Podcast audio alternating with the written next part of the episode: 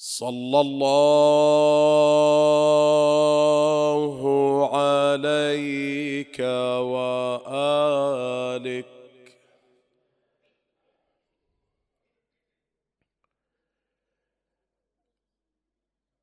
يا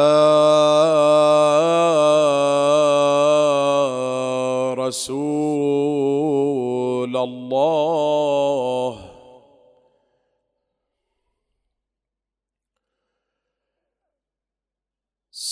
صلى الله عليك يا أبا عبد الله.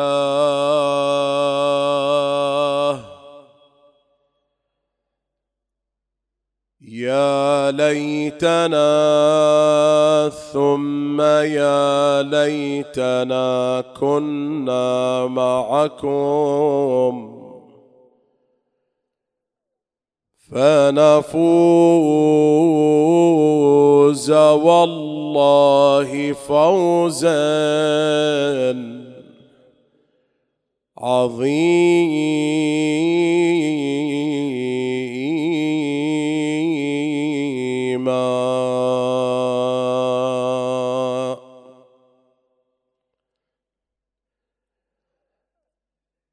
جاء عن سيدنا ومولانا أمير المؤمنين.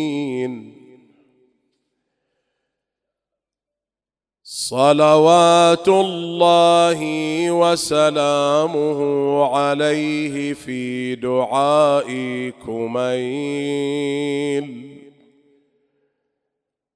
اللهم إني أسألك برحمتك التي وسعت كل شيء. لتعجيل فرج الإمام صاحب العصر والزمان ولقضاء الحوائج وتسهيل الأمور طيبوا أفواهكم وعطروا مجالسكم بالصلاة على محمد وآل محمد.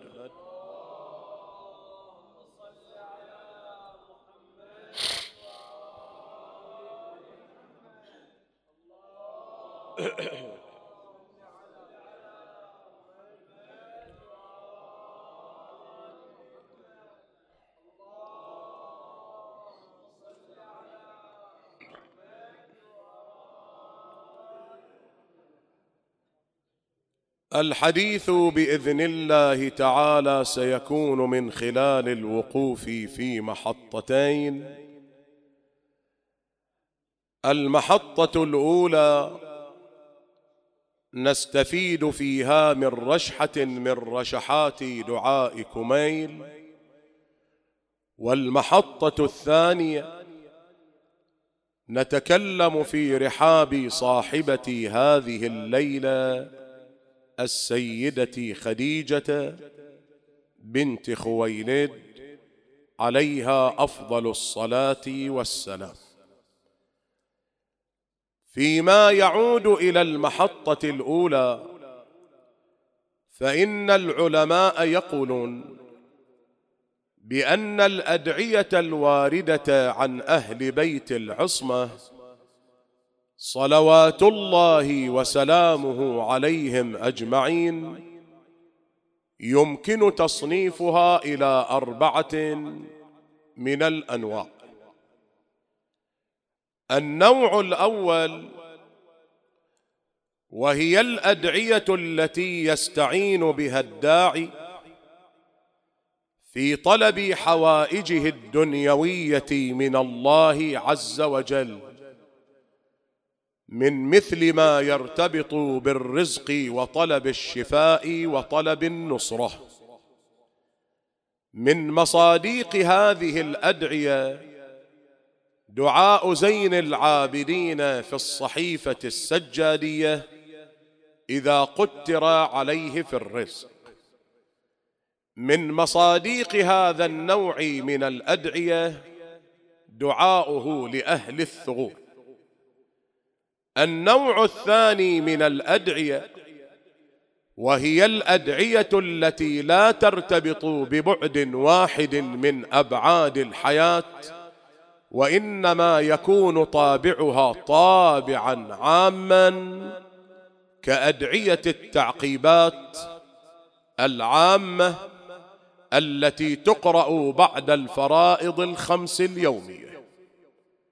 النوع الثالث من الأدعية الواردة عن الأئمة الطاهرين الدعاء الذي يستعين به الداعي في طلب حاجاته المعنوية بأن يخلصه الله من بعض الأخلاق الذميمة وبأن يرقي الله تقواه وورعه كدعاء مكارم الأخلاق. النوع الرابع من الأدعية الواردة عن الأئمة الطاهرين وهو ما يسميه بعض العلماء بأدعية المؤانسة مع الله عز وجل. فما الذي يقصدونه بأدعية المؤانسة مع من؟ مع الله. الأولياء المقربون. غاية مطلبهم أن يحظوا بلحظة يحادثون فيها الله عز وجل. غاية مقصدهم أن يتلذذوا بمناجاة الله سبحانه وتعالى.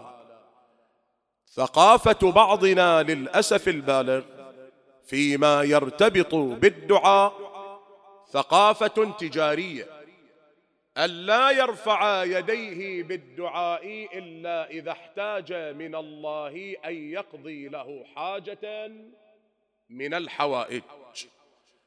أمير المؤمنين يقول هنالك من الأدعية ما يناجي فيه العبد ربه لمجرد المناجاة للتلذذ بمحادثة الله ليظهر العبد حبه لله عز وجل لا لشيء أكثر.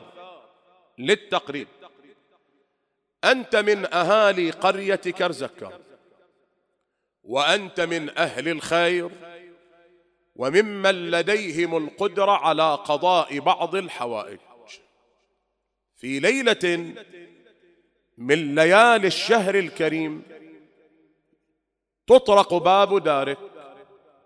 تفتح باب الدار وإذا بزائر من قرية عراد وإذا بزائر من قرية سماهين وإذا بزائر من قرية الدير تلح عليه تفضل لنعمل على ضيافتك يرفض الدخول.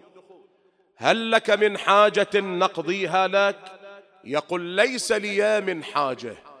اذا لم تحملت عناء المجيء من الدير إلى كرزكان؟ قال من أجل أن أجدد بك عهدا. ليس لي من حاجة إلا أن أسلم عليك.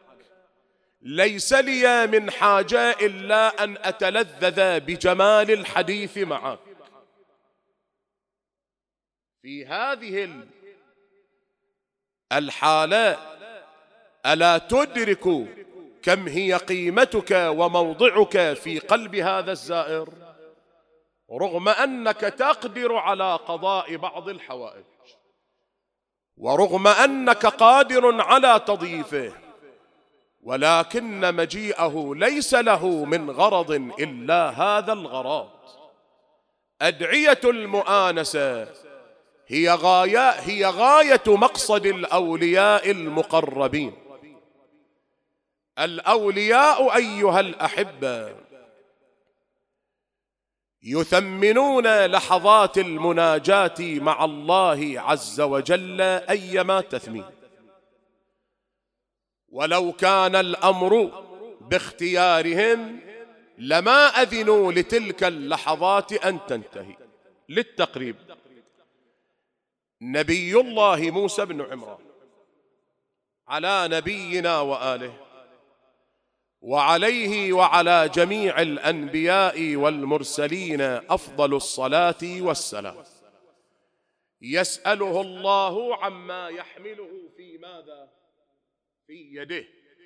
فكان الجواب يتأدى بأن يقول هي ماذا؟ هي عصاي. يتأدى الجواب أو لا يتأدى؟ أجيبوني. يتحقق الجواب أو لا يتحقق؟ لكن موسى ما اكتفى بهذا المقدار من الجواب. قال هي عصاي أتوكأ عليها وأهش بها على غنمي ولي فيها مآرب. ما سألك الله فيم تستخدم هذه العصا. إنما سألك يا موسى ما الذي تحمله في يديك. لم هذا التطويل؟ لسان الحال عند موسى بن عمران. هذه لحظة تلذذ بمناجاة الله فلا أريد لها أن تنتهي سريعا. وهذا المعنى ليس بمستغرب في حق أمير المؤمنين. تسألني كيف؟ علي بن أبي طالب في مناجاته الشعبانية يقول إلهي وإن أدخلتني النار أعلمت أهلها أني أحبك. يعني يا رب وإن أدخلتني النار وحاشا لله أن يدخل عليا إلى النار. لكن عليا يقول يا رب وإن أدخلتني إلى النار سأبقى أتلذذ بمناجاتك. وسأبقى أتلذذ بحبي إليك وأنا أكتوي بنارك. ثم أخبر من معي ممن يكتوون بنفس النار أني ماذا؟ أني أحبك. هذه مناجاة علي وأنسه بالله وهو في نار ماذا؟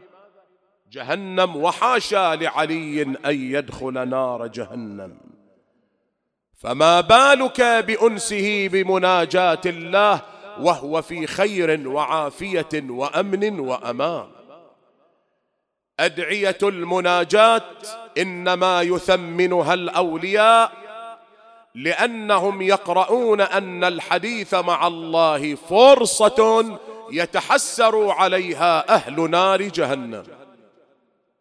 الله لما يتحدث عن أحوال نار جهنم هم يطلبون الإذن للحديث مع الله فيأتيهم الجواب من الله اخسأوا فيها ولا ولا تكلمون. هذه الفرصة من الحديث مع الله والتي يتحسر عليها أهل النار. نحن لا نستشعرها للأسف البالغ وتبقى علاقتنا مع الله علاقة تجاه تجارية. إذا رشحة من رشحات دعائكم أن أمير المؤمنين يدعو الله لا ليطلب حاجة. ولا ليقضي حاجة من حوائجه عند الله. وإنما يدعو الله ويناجي الله لمجرد التلذذ بمناجاته. يا رب أطرق بابك لا لكي أطلب حاجة. يا رب أطرق بابك لا لكي تقضي لي حاجة. يا رب إنما أطرق بابك حتى أتلذذ بجمال مناجاتك.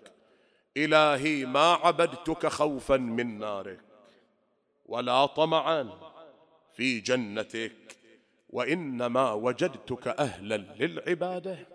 فعبدتك هذه هي علاقة علي مع الله.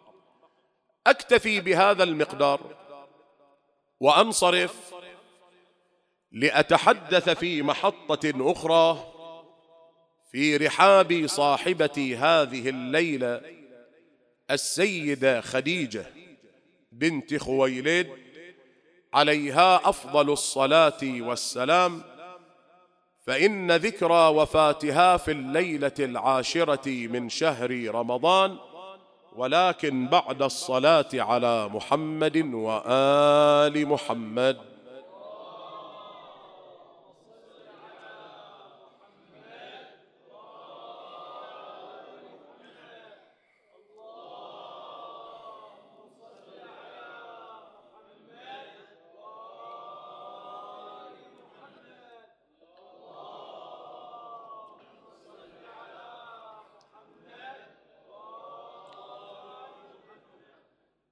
الحديث في رحاب السيدة خديجة بنت خويلد.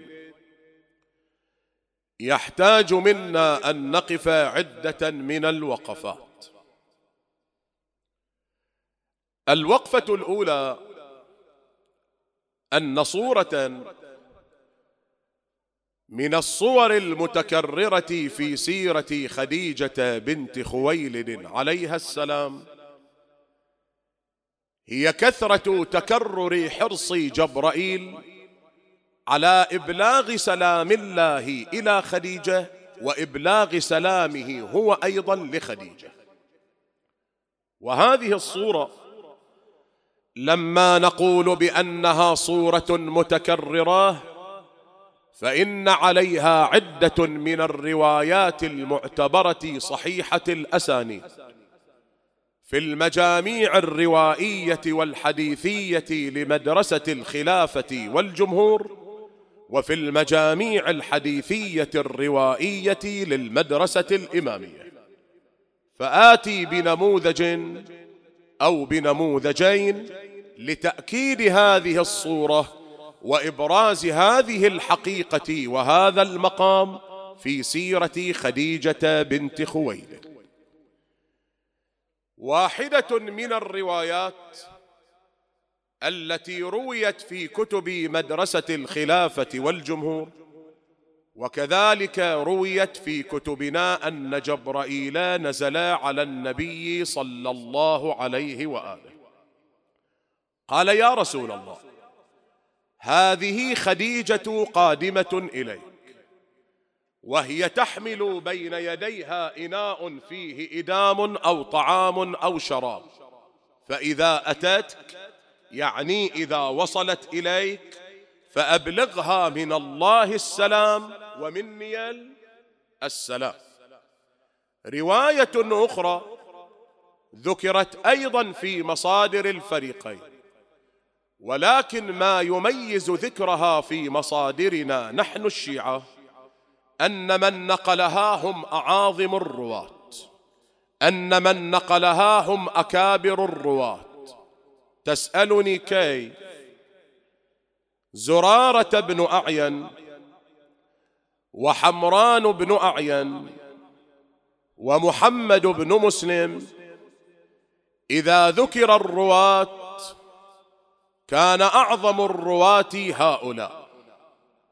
إذا ذكر الرواة كان أفخم الرواة هؤلاء يعبر عنهم الأئمة في بعض رواياتهم بأنهم أساطين الأرض الإمام الصادق لما يتحدث عن هؤلاء يقول لولا هؤلاء لاندرست آثار أبي الباقر. يعني بجهود هؤلاء بقيت روايات أهل البيت.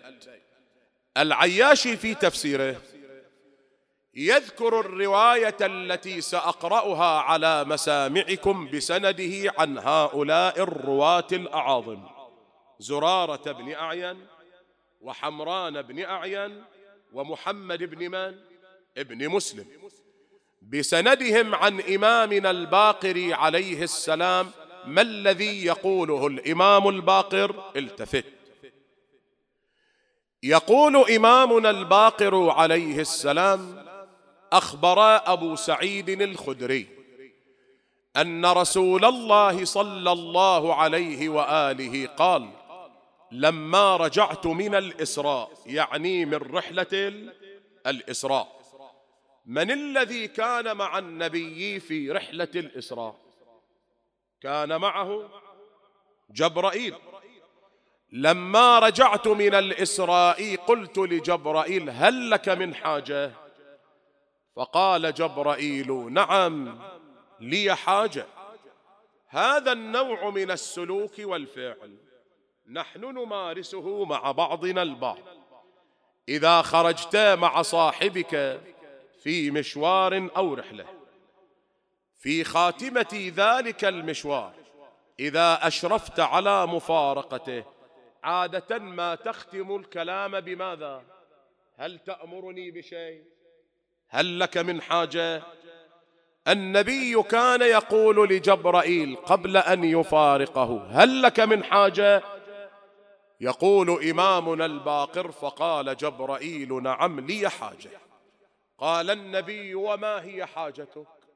قال أن تبلغ خديجة السلام من الله والسلام ماذا؟ والسلام مني. اذا أيها الأحبة صورة من الصور المتكررة في سيرة خديجة بنت خويلد والتي أكدتها روايات معتبرة صحيحة الأسانيد في كتب الفريقين أن جبرائيل كان يحرص على إبلاغ سلام الله لخديجة ويحرص على إبلاغ سلامه شخصيا لمن؟ لخديجة. هذه هي الوقفة الأولى. ننصرف إلى الوقفة الثانية. رب لسائل أن يسأل. لما تكرر الروايات هذا المضمون أن جبرائيل بلغ سلام الله إلى من؟ إلى خديجة. ما هو معنى السلام الإلهي؟ ما هو معنى أن الله يسلم على من؟ على خديجة. هل السلام هو تحية فقط؟ أم أن السلام الإلهي له معنى اعماق حتى نجيب على هذا السؤال نحتاج أن نقوم بمسح استبياني لآيات القرآن الكريم نتحرى من خلال ذلك المسح. أن الله في القرآن سلم على من؟ إذا تحرينا السلام الله إذا تحرينا السلام الالهي في القرآن سنقف على حقيقة ملفتة للأنظار. ما هي؟ أن الله في القرآن لا يسلم إلا على نبي أو على وصي نبي. هذه آيات السلام الإلهي في القرآن بين يديك تعقبها آية آية ولاحقها آية آية. ستجد أن الله لا يسلم في القرآن إلا على واحد من اثنين. إما أن يسلم على نبي أو على وصي ماذا؟ نبي. وحتى لا يكون كلامي مرسلا وحتى أعطي كلامي مصداقية أقف على بعض النماذج والآيات في القرآن الكريم بعد الصلاة على محمد وآل محمد.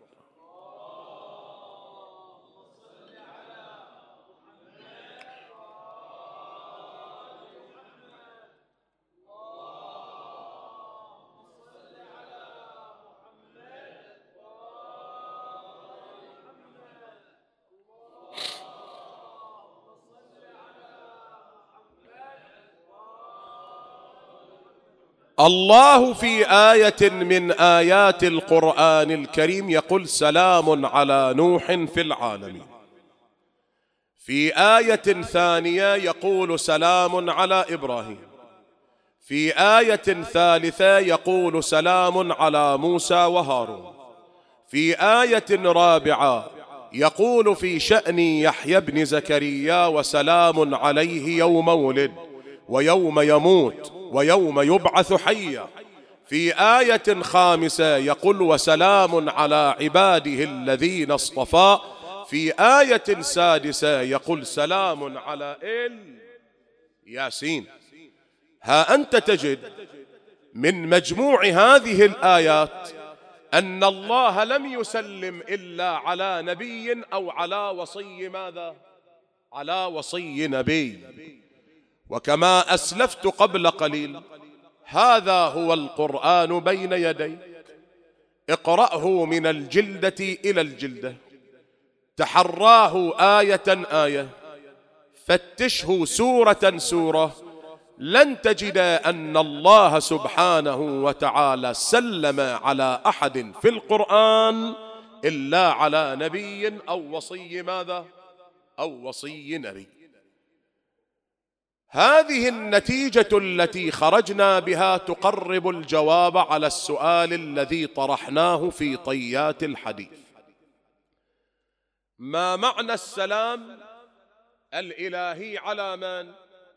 على خديجة أن جبرائيل لعدة مرات يقول للنبي بلغ خديجة أن الله يسلم عليها أو بلغ خديجة سلام الله عليها. العلماء يقولون السلام الإلهي مشتق من مفردة السلامة. لكن السلامة من ماذا؟ قالوا السلامة من كل الآفات والسلامة من كل النواقص والسلامة من كل العيوب المعنوية الظاهرية وال والباطنية. تسألني ما هو الشاهد على أن السلام مشتق من السلامة والسلامة بهذا المعنى؟ هنا أحيلكم إلى شاهدين من القرآن أرجو التأمل فيهما. الشاهد القرآني الأول الله لما تحدث عن نفسه في القرآن ماذا قال؟ قال الملك القدوس السلام. لم سمى الله ذاته المبارك بالسلام؟ السلام يعني أن الذات الإلهية سليمة من كل عيب ونقص وشائبة وآفة معنوية. شاهد آخر الله لما يتحدث في القرآن عن الجنة. ماذا يقول؟ لهم دار السلام عند ربهم. لما وصف الله الجنة بأنها دار السلام؟ يريد الله أن يقول أن الجنة دار لا عيب فيها أن الجنة دار لا نقص فيها أن الجنة دار لا آفة فيها. اذا السلام الإلهي مشتق من السلامة والسلامة بمعنى السلامة من النقص من العيب من الآفة المعنوية ظاهريا وباطنيا وهذا المعنى هو بعينه معنى العصمة. الآية لما تقول سلام على نوح ما معنى سلام على نوح؟ الآية لما تقول سلام على إبراهيم. ما معنى سلام على إبراهيم؟ الآية لما تقول سلام على موسى وهارون. ما معنى سلام على موسى وهارون؟ سلام على نوح أي أن الله سلم نوحا من كل عيب ونقص معنوي فجعله معصوما. سلام على إبراهيم. أي أن الله سلم إبراهيم من كل آفة معنوية فجعله ماذا؟ معصوما. سلام على إلياسين الذين هم محمد وآل محمد يعني أن الله سلم محمدا وآله الطاهرين. من كل نقص وعيب معنوي فجعلهم من المعصومين. من هنا ينكشف لنا أن خديجة كانت امرأة معصومة بأبي وأمي. لما؟ لأن الله لا يسلم إلا على المعصومين في القرآن. وتبين عندنا أن السلام الإلهي معناه العصمة بمعنى أن الله يسلم الذات التي يسلم عليها من كل نقص وعيب معنوي فيجعلها ذاتا معصومة فينكشف عندنا أن خديجة كانت امرأة معصومة. هنا نحتاج إلى وقفة ثالثة نتمم بها الفائدة. فهمنا أن السلام الإلهي هو بمعنى أن الله يسلم الذات المعنية بالسلام من كل نقص وعيب وآفة معنوية فيجعلها ذاتا معصومة فكانت خديجة بنت خويلد امرأة معصومة. ما هي حاجة جبرائيل أن يبلغ سلامه لخديجة بنت خويلد؟ نحن فهمنا أن الله لما يسلم على خديجة بمعنى أنه سلمها من كل عيب ونقص معنوي فجعلها ذاتا معصومة. لكن ما هي حاجة جبرائيل في أن يسلم على خديجة؟ هنا نحتاج أن نبين أمرين مهمين جدا أرجو الالتفات إليهما. الرواية تقول أن النبي صلى الله عليه وآله لما رجع من رحلة الإسراء وقبل أن يفارق جبرائيل قال له يا جبرائيل هل لك من حاجة؟ قال جبرائيل نعم لي حاجة. قال وما حاجتك؟ قال أن تبلغ سلام الله إلى خديجة وأن تبلغ سلامي إلى خديجة. الأمر الأول من هو جبرائيل؟ وما هو مقام جبرائيل في السماء؟ بعض العلماء يذهب إلى أن جبرائيل هو أعظم الملائكة على الإطلاق. بعض العلماء الآخرين قال لا أستطيع الجزم بأن جبرائيل هو أعظم الملائكة على الإطلاق ولذلك أتبنى رايا آخر. ما هو ذلك الرأي؟ قال جبرائيل هو واحد من أعظم الملائكة الأربعة. إذا ذكر الملائكة فأعظم الملائكة أربعة. جبرائيل واحد منهم. من هم؟ قال ميكائيل. وعزرائيل وإسرافيل ومن؟ وجبرائيل. جبرائيل من معالم العظمة فيه أن الله ما كلف ملكا آخر بالنزول على قلب النبي بالقرآن إلا من؟ إلا جبرائيل. ومعلوم أن قلب النبي هو أفضل قلب في الوجود.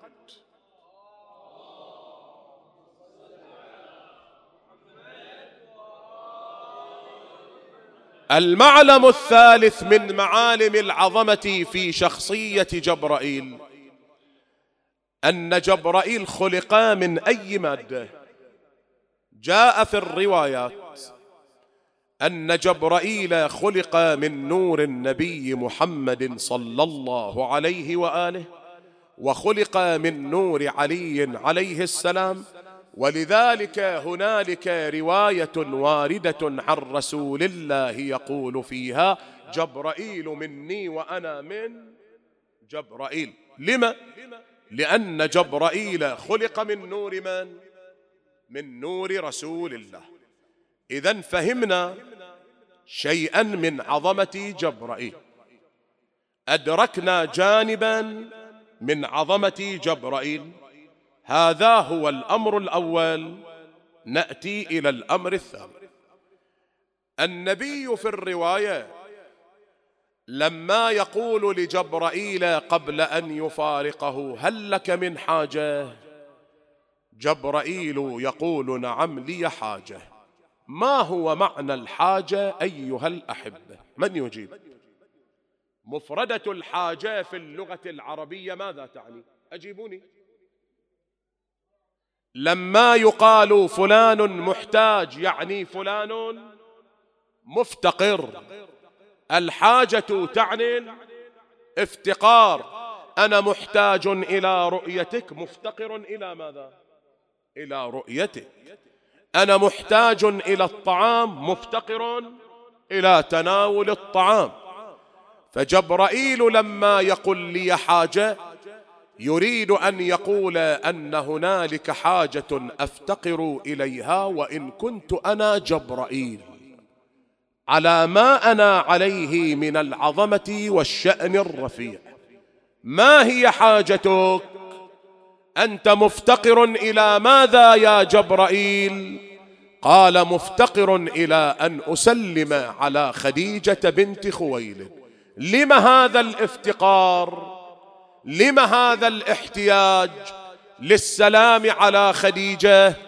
هنا يبرز مقام من مقامات خديجة بنت خويلد. ما هو ذلك المقام؟ أرجو منك أن تلتفت. مرقاة من مراق الكمال بالنسبة للأنبياء. هي التوسل بمن؟ بمحمد وآل محمد. مرقاة من مراق الترقي للد مرقاة من مراق الترقي في الدرجات للأنبياء. هي الصلاة على محمد وآل محمد. فإذا أراد الأنبياء أن يترقوا من درجة إلى درجة وإن يتكاملوا من رتبة إلى رتبة صلوا على محمد وآل محمد وتوسلوا بهم كما توسل آدم بمحمد وعلي وفاطمة والحسن والحسين. في المقابل مرقاة من مراق التكامل بالنسبة للملائكة. مرقاة من مراق الترقي لجبرائيل هي السلام على خديجة بنت خويلد. فلما يقل لي حاجة يعني أنا مفتقر لأن أسلم على من؟ على خديجة حتى أرقى بسلامي عليها من رتبة إلى رتبة وحتى أصعد بسلامي عليها من كمال إلى ماذا؟ إلى كمال أنا أسألك أي امرأة كانت خديجة بنت خويلد التي يفتقر جبرائيل إلى السلام عليها ليتكامل من رتبة إلى رتبة وليصعد من منزلة إلى منزلة.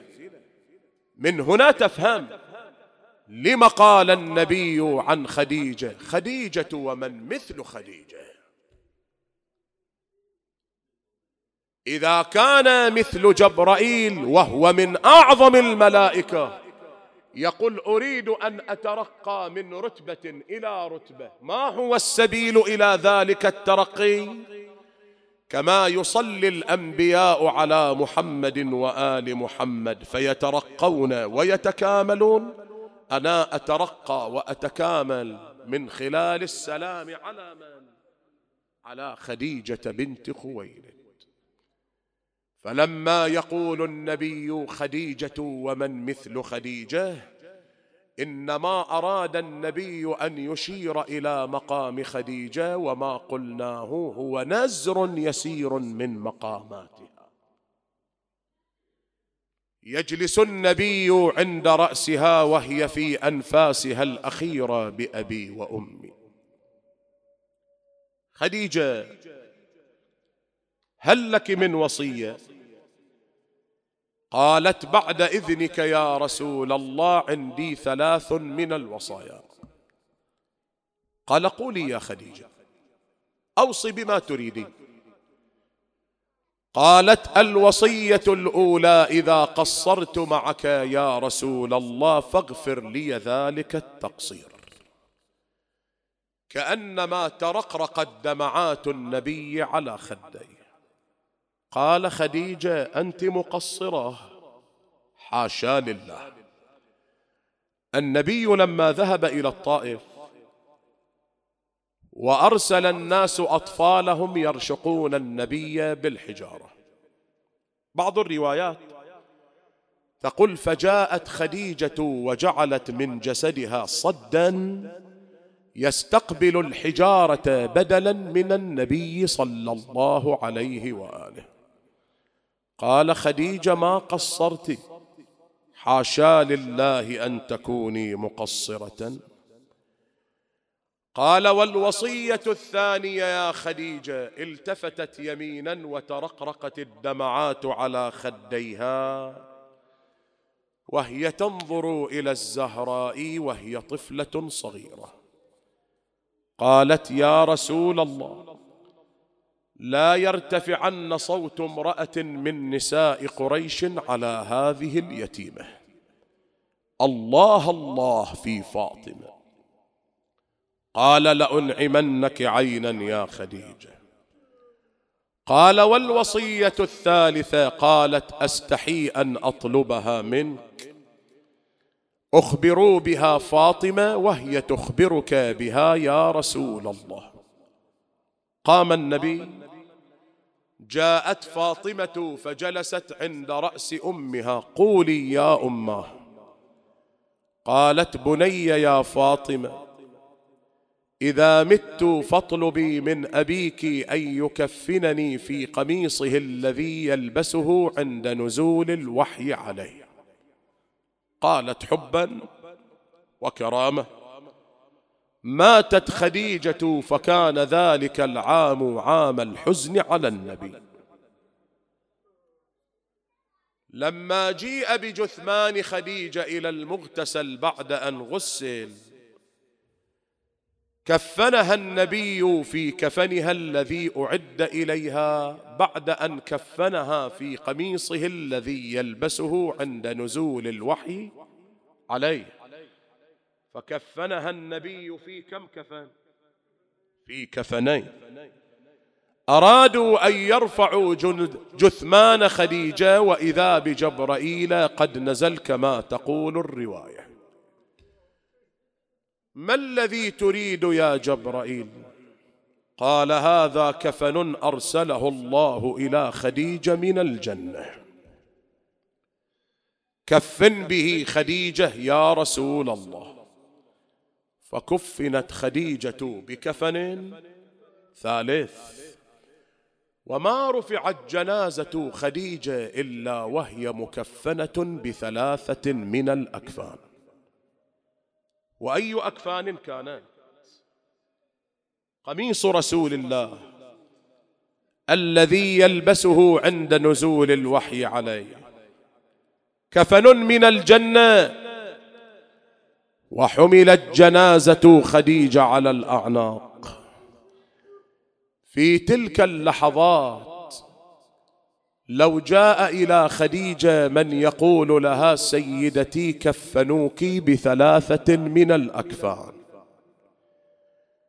لكن واحدا من أولادك يدفن بلا غسل ولا كفن. سيدتي خديجة ولدك الحسين لا يغسل ولا يكفن. أسألكم لو سألها سائل في تلك اللحظات سيدتي تتنازلين للحسين عن كفان. تهقى وش ترد خديجة؟ تقول خذوا الأكفان كلها هذا حبيبي الحسين. نور عيني الحسين. ما غسلوه ولا لفوه في كفن. يوم الطفوف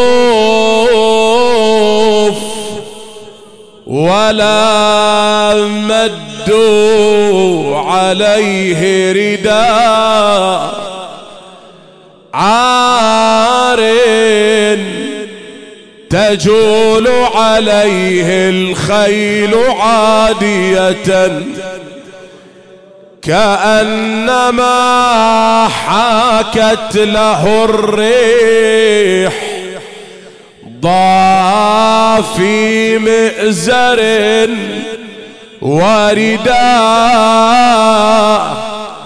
إحنا سمعنا اللي يموت يجيه دفان. يحفر قبر ويفصل أجفان. إحنا ما سمعنا اللي يموت يضل عريان وتلعب عليه الخيل ميدان. والله تلعب عليه الخيل.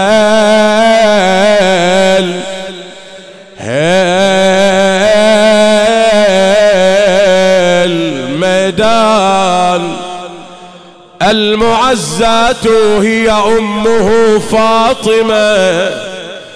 والله من الوالدة والقلب لهفايان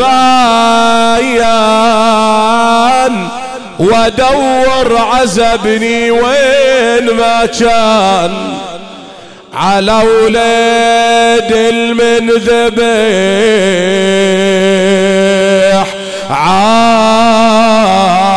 عطشان آه. ولعبت عليه الخيل ميدان. والله لعبت عليه الخيل ميدان.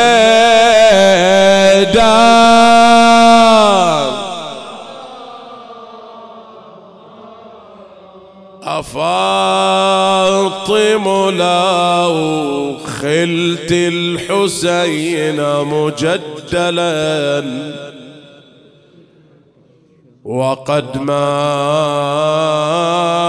عطشانا بشط فراتي. يا الله. مسألتنا الشرعية في هذه الليلة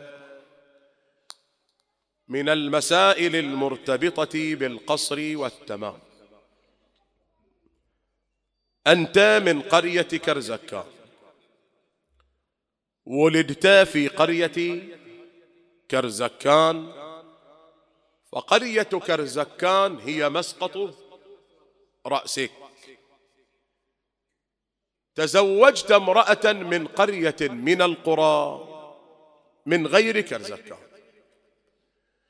وسكنتما في منطقة بعيدة كالمحرق مثلاً. كرزكان مسقط رأسك والمحراق لأنك سكنت فيها صارت وطنا إليك. وأنت ما أعرضت عن قرية كرزكان بمعنى لو تأتت لك الفرصة مستقبلا وتمكنت من شراء أرض وبناء بيت عليها لكنت ترجع إلى أين؟ إلى كرزكان ما حصل عندك الإعراض عن ماذا؟ عن كرزكان فعلا أنت الآن تسكن أين؟ في المحراق إذا جئت إلى كرزكان صلاتك قصر أم تمام؟ قصر أم تمام؟ صلاتك تمام لأنها مسقط رأسك أنت ولدت فيها سكنت فيها فترة طويلة. متى تكون صلاتك في كرزكان قاصر؟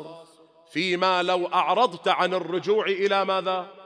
إلى كرزكان أنت تقول حتى لو تأتت لي فرصة الرجوع إلى كرزكان أنا لا أريد الرجوع. هذا يسمى بإعراض. فإذا تحقق منك الإعراض متى ما جئت إلى كرزكان صلاتك ماذا؟ قاصر. السؤال ليس هنا. صلاتك أنت في المحرق تمام. وصلاتك في كرزكان تمام. لكن ما هو حكم صلاة زوجتك وأولادك إذا جاءوا معك إلى كرزكان؟ هل لهم نفس الحكم؟ والحال أن زوجتك ليست من كرزكان وأن أولادك ما ولدوا في كرزكان هل لأنك زوجها هل لأنك زوجها تأخذ زوجتك نفس الحكم فتكون صلاتها في كرزكان. تماما؟ هل لأنهم أولادك يأخذون نفس حكمك فتكون صلاتهم في كرزكان؟ تماما؟ الفقهاء يقولون لا. الزوجة ما لم تكن كرزكان مسقطا لرأسها فصلاتها ماذا؟ قاصر. الأولاد كذلك ما لم تكن كرزكان مسقطا لرأسهم فصلاتهم قاصر صلاتك أنت فقط تمام. جماعتي الحاضرين فردا فردا اللهم أطل في أعمالهم بارك في أرزاقهم احفظهم ومن يلوذ بهم. إذا أكو سؤال متعلق بأي مسألة أطرحها في كل ليلة أنا أجلس بمقدار ربع ساعة. هاي السوالف الجانبية وكحين واحد يجي يقول لي ترى والله واحد قال الشيخ يقصد هالشكل ويقصد هالشكل هذا أنا موجود له. بعد تجتهدون في فهم كلامي؟ لا وش. جماعتي الحاضرين فردا فردا اللهم أطل في أعمالهم بارك في أرزاقهم احفظهم ومن يلوذ بهم. إلى أرواح موتانا وموتاكم ومن مات على حب علي وفاطمة الزهراء. رحم الله من يقرأ سورة الفاتحة تسبقها الصلوات.